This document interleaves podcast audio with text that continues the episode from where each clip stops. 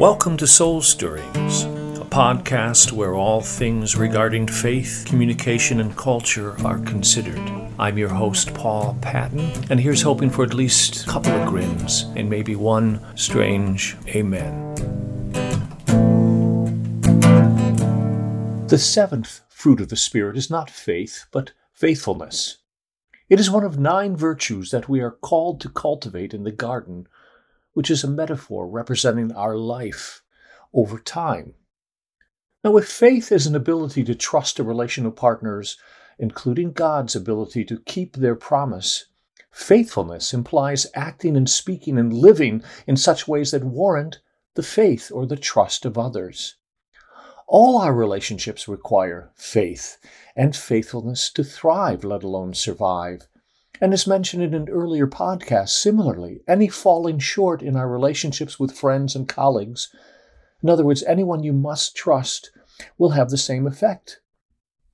For instance, when we don't trust in God's promises, the result is relational sin against God. Similarly, not having faith in a friend's promises when they have given you no reason to mistrust them will result in relational wounding. We are naturally upset when a family member or friend disregards a relational rule. For instance, to be ignored at a party by a best friend would cause, of course, some emotional pain. Being unfaithful will upset the relational stability of those who have faith in, those who trust us.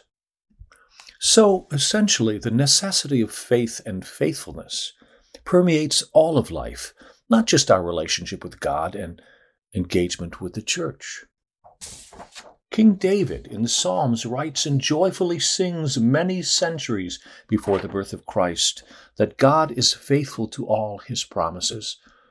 This is a reminder that the creator of our garden, the giver of every good and perfect gift, is the ultimate example of faithfulness.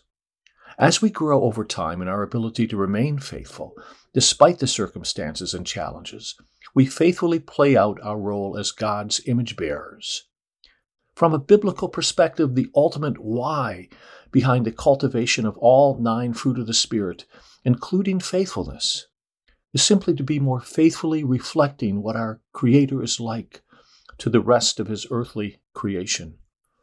And finally, faithfulness, if we're not careful, is something that can become rigidly formulaic. It's easy to imagine Ebenezer Scrooge self justifying his miserliness by telling himself that he was faithful to his business enterprise and faithful in his contractual obligations to his one employee. Faithfulness thrives when it is characterized and energized by all the other fruit of the Spirit. The faithfulness cultivated in the garden called our life is adorned by loving sacrifice, joy, peace, patience, and kindness. This certainly characterizes Yahweh's faithfulness toward us.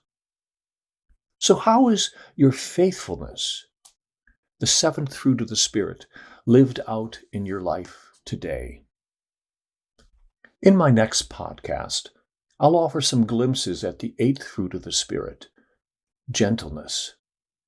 Thanks for joining me on Soul Stirrings.